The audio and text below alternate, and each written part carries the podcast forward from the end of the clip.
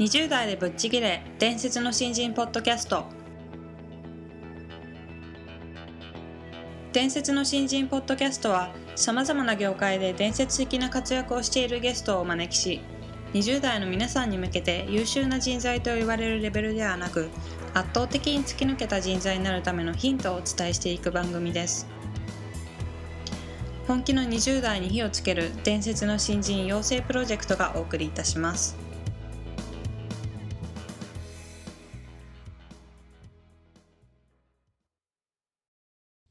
皆さんこんにちは。20代でぶっちぎれ。伝説の新人ポッドキャストへようこそ。ナビゲーターの戸谷香奈です。伝説の新人プロジェクト小宮です。よろしくお願いいたしよます。ろしくお願いします、えー今回は最終回になってしまったんですけども、これまでえーお話を伺ってきました。人材研究所の諏訪さんに引き続きお話を伺っていきたいと思います、はい。えー今回は伝え方が違うテーマでお話をしていただこうかと思うんですけども過去にですね諏訪さんに伝説の新人養成講座にも、えーご出演いただいたことがあるんですけども、うん。その時に非常にこう伝えた伝え方がうまいなっていうことを感じたので普段人に何かを伝える時に心がけていることだったりっていうのをちょっと伺っていきたいなと思います、それではどうぞよろしくお願いします、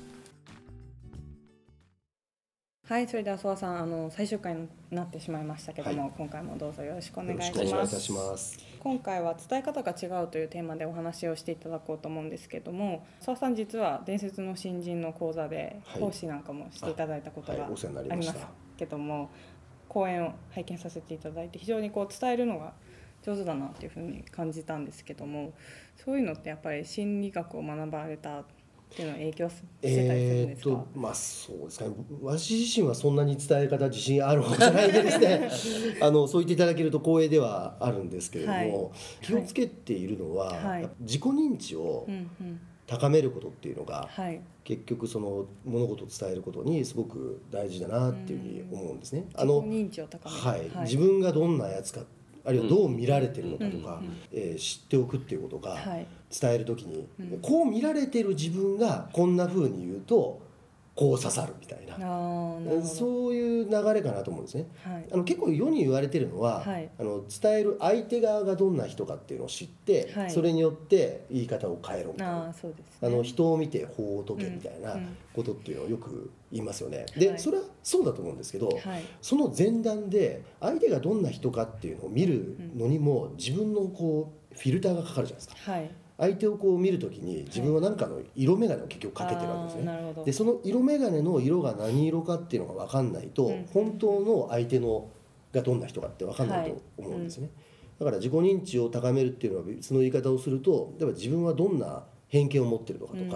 まあ、何が好きで何が嫌いかとかあと先ほど言ったどういうふうに見られがちなのかとか、うん。みたいなことっていうのを知っておかないと、うん。多分ダメだと思うんですね。じゃあまずは自分を認識してからその上でどういうふうに伝えたらいいのかっていうのを考える。はい、もうそれがもう尽きると思います。でしかもあの自分を知るっていうのは、はい。僕はもう自分では無理だと思っててですね。うん。やっぱり人から教えてもらうしかないと思うんですね、うん。うん。自分がどんな色眼鏡かけてるのかっていうのは、はい。自分では分からないという。はい。それこそ自分の色眼鏡で自分を見ちゃいます、そうですよね。ん。ですから、えっと、結局どれぐらい人からフィードバックを受けるかっていうのが自己認知を高める。で自己認知を高めることが外の世界をちゃんと認識できるようになり、うん。でそれによって結局自分のことも分かってるし相手のことも分かるので伝え方が変わってくるってそんな流れだと思うんです。ですからすごくフィードバックを受けやすい人になれってことはずっと言ってますし自分でもうん。言おうとしてます。あのこれも前職のライフネットで副社長の岩瀬さんがはい。よく言ってて面白いなと思ったんですけど、あのツッコマビリティっていう言葉を言っててですツッコね、モビリティ。はいあの。突っ込まれる力ってうんいうんですかうんうんあのまあ要は隙があるみたいなもんかもしれないんですけども、あのたまにいますよね。もう突っ込ませないぞっていう。感じで、はい。もうちょっと怖い顔して、はい。なんか言われるとすごい反論したりとかする、はいはいはい。でそういう人っておそらくあのだんだんだんだんフィードバックもされなくなると思うんですね、うんあの鼻毛出てたら指摘してほしいじゃないですか。でそれをあえて言った人に対してこうそれを反論するとか。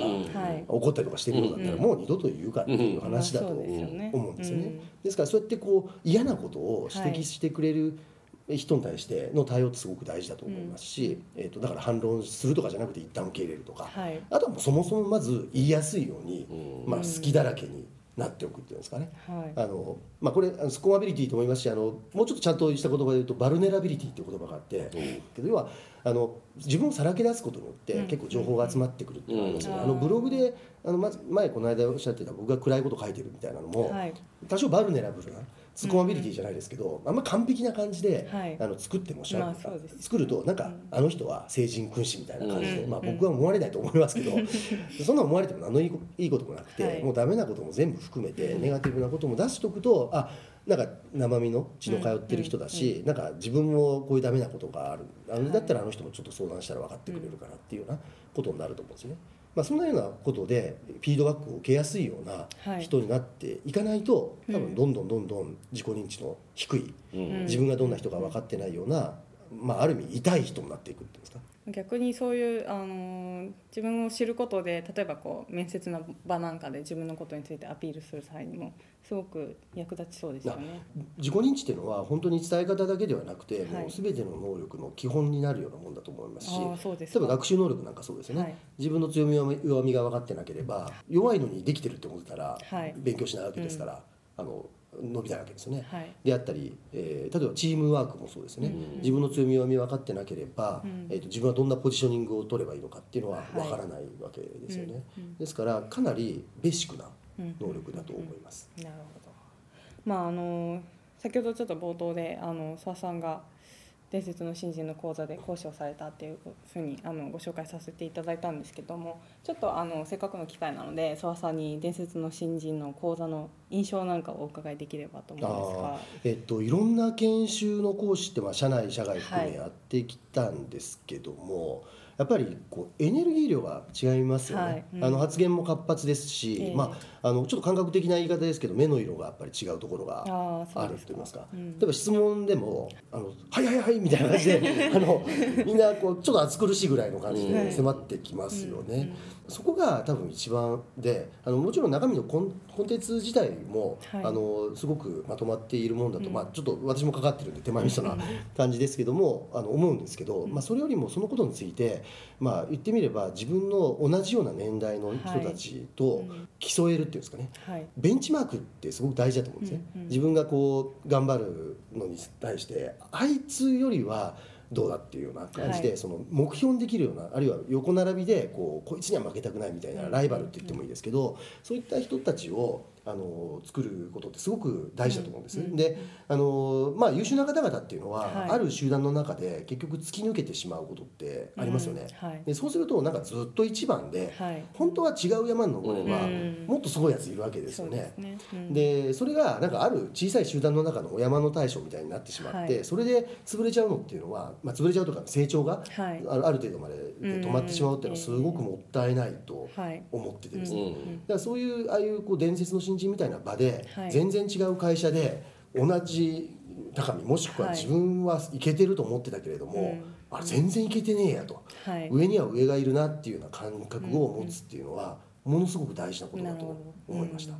そこもあれですね自己認自己認知ですあねそう思います、自己認知、まあ、フィードバックですよね、はい。あの本当に自己認知を高めるためにも、はい。特にその優秀な人が、はい。俺ってまだまだいけてねえって思う自己認知を得るためには、あの伝説の新人の研修っていうのはうん。すごくいい場じゃないかなって思います。なるほど。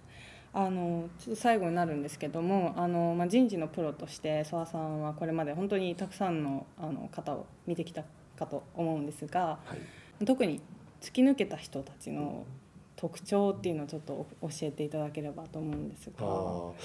結構実は昔とはい。今とで僕変わってきてるような気もするんです、両方に共通するのは、はい。とにかくエネルギー量がすごいなと。うん。なるほど。あのタイプはいろいろだと思うんですね。突き抜け方っていうのは、うん。でも程度が甚だしい人が100やるところを、はい。そいつは1万やってるみたいな、うん。なるほど。それがまず共通点だと思うんですね、うんはい。でただそのエネルギーの出どころっていうのがちょっと時代とともにあるいは環境の変化とともに、はい。えー、と変わってきてるなって思うのは昔はう例えば、まあ、挫折経験が結構あって、はい。コンプレックスがバネになって、うんうん。えー頑張るっていうようなタイプってはい。すごくあの多かったと思います。あのリクルートでもすごくそういう人を挫折経験があるやつ取れとか言ってですね。でそういう人はやっぱりエネルギー量がすごいと。なるほど。はい。でただところが最近はどちらかというとなんかすくすく育った、えー、と根拠のない自信を持った、はい。えーまあももちゃんとした言葉で言うとベーシックトラストが高いと言いますか、世界に対する基本的信頼感。はいが、あのしっかりしてる、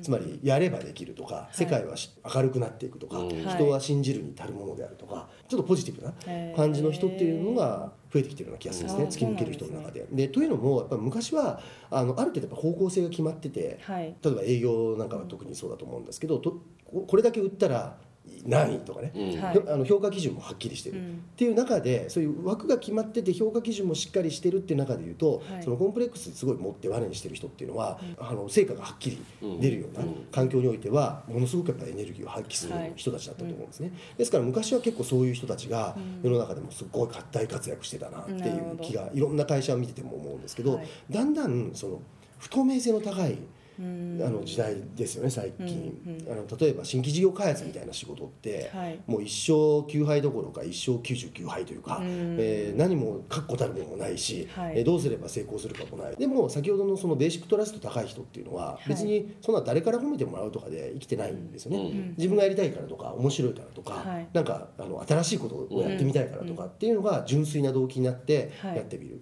まあ、最近で言うとそっちの派の方が、はい。えー突き抜けてる人の中で多くなってきてるような気はします。そう。なんですね、はい。あとなんか割とこう自分が好きなことを突き詰めやすい時代になったのかなとも思います、うんなんとなくですけど、うん。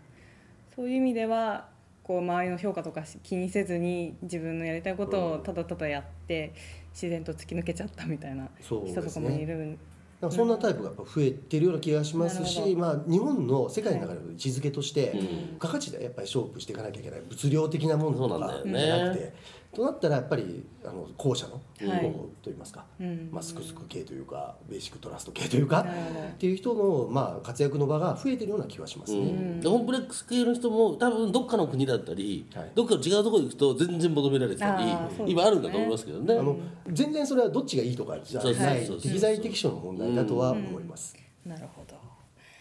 はい、ということであの澤さんに4回にわたっていろいろお話を伺ってきたんですけど、はい非常に勉強になるお話でしたね。はい、ありがとうございましした。どうもありがとうございこちました。らこそありがとうございました。はいということであの最後に突き抜ける人の特徴っていうのを澤さんにうん。あの伺ったんですけども、まあ、2パターンに分かれると思うっていうことで、一つが、まあ、挫折経験があってそれをバネに、えー生きている人と、まあ、あとはすくすく育った人っていう、え2パターンに分かれるっていうことだったんですけども、うんであと、まあ、4回を通して澤さんのお話をいろいろ伺ってきたんですが具体的なエピソードを出すことであの非常に納得感。があるなっていうことを思ったのですいやあのもう本当おっしゃる通りで難しいことをはい。具体的な例を入れることでね、うん。とてもあの簡単にというか優しく伝えてくれるっていうね,、はい。そうね。うん。ところはととっても特徴的だと思うしあの澤さん自身がまあ2万人面接してきたって話があって、はい。はい。でどの仕事でもそうなんだけど20代の時に数っていうのは実は裏切らないですよね。うんでこれあの聞いてる方とかも例えば営業マンでもうわけわからず飛び込みやってるとか、はい。わけわからない数で電話をかけてるとかっていうのも、ある一定の数を超えるとリストの中でここに電話するとアポが取れるかもって見えてくるんですよ。はい、うん。うん、あの伝説の新人の中で言うとあの OS を鍛えるためのねはい。こう形の中で、はい。やっぱり自分でその失敗して経験を積んでチャンスが来てで成功してっていうのね、こう繰り返しをするって話が書いてありますけど、はい。やっぱり数だなっていうのはね、うん。あのそれによる澤さんの場合もその数を見てきたことと、はい。あのベースにあるそういう心理学とか学問による裏付けみたいなね、はい。両方あるから多分分かりやすい話なんだろうなっていう、まあそうですよね。うん。それはすごく印象的でしたね。そうですね、うん。はいということであのまあこの4月に新人になられた方々もいっぱいいらっしゃるかと思うんですけどやっぱりそういう数をこなす、うんうんうん何のためにやってるんだろうって思うようなこともたくさんあるかと思うんですけど、うんまあ、とにかくやってみるっていうことに挑戦していただきたいですね。すね。はい、ということで諏訪さん4回にわたりまして本当にどうもありがとうございました。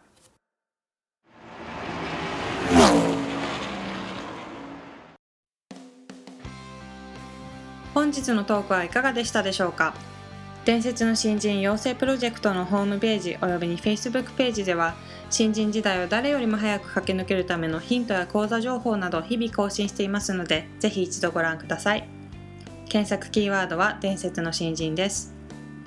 また集英社より出版されている伝説の新人20代でチャンスをつかみ突き抜ける人の10の違いでは20代のうちから身につけておくべき習慣について分かりやすく解説していますぜひ皆さんも突き抜けるための思考や行動習慣を新人時代の今にこそ自分のものにしていってくださいこの番組は伝説の新人養成プロジェクトの提供でお送りしました。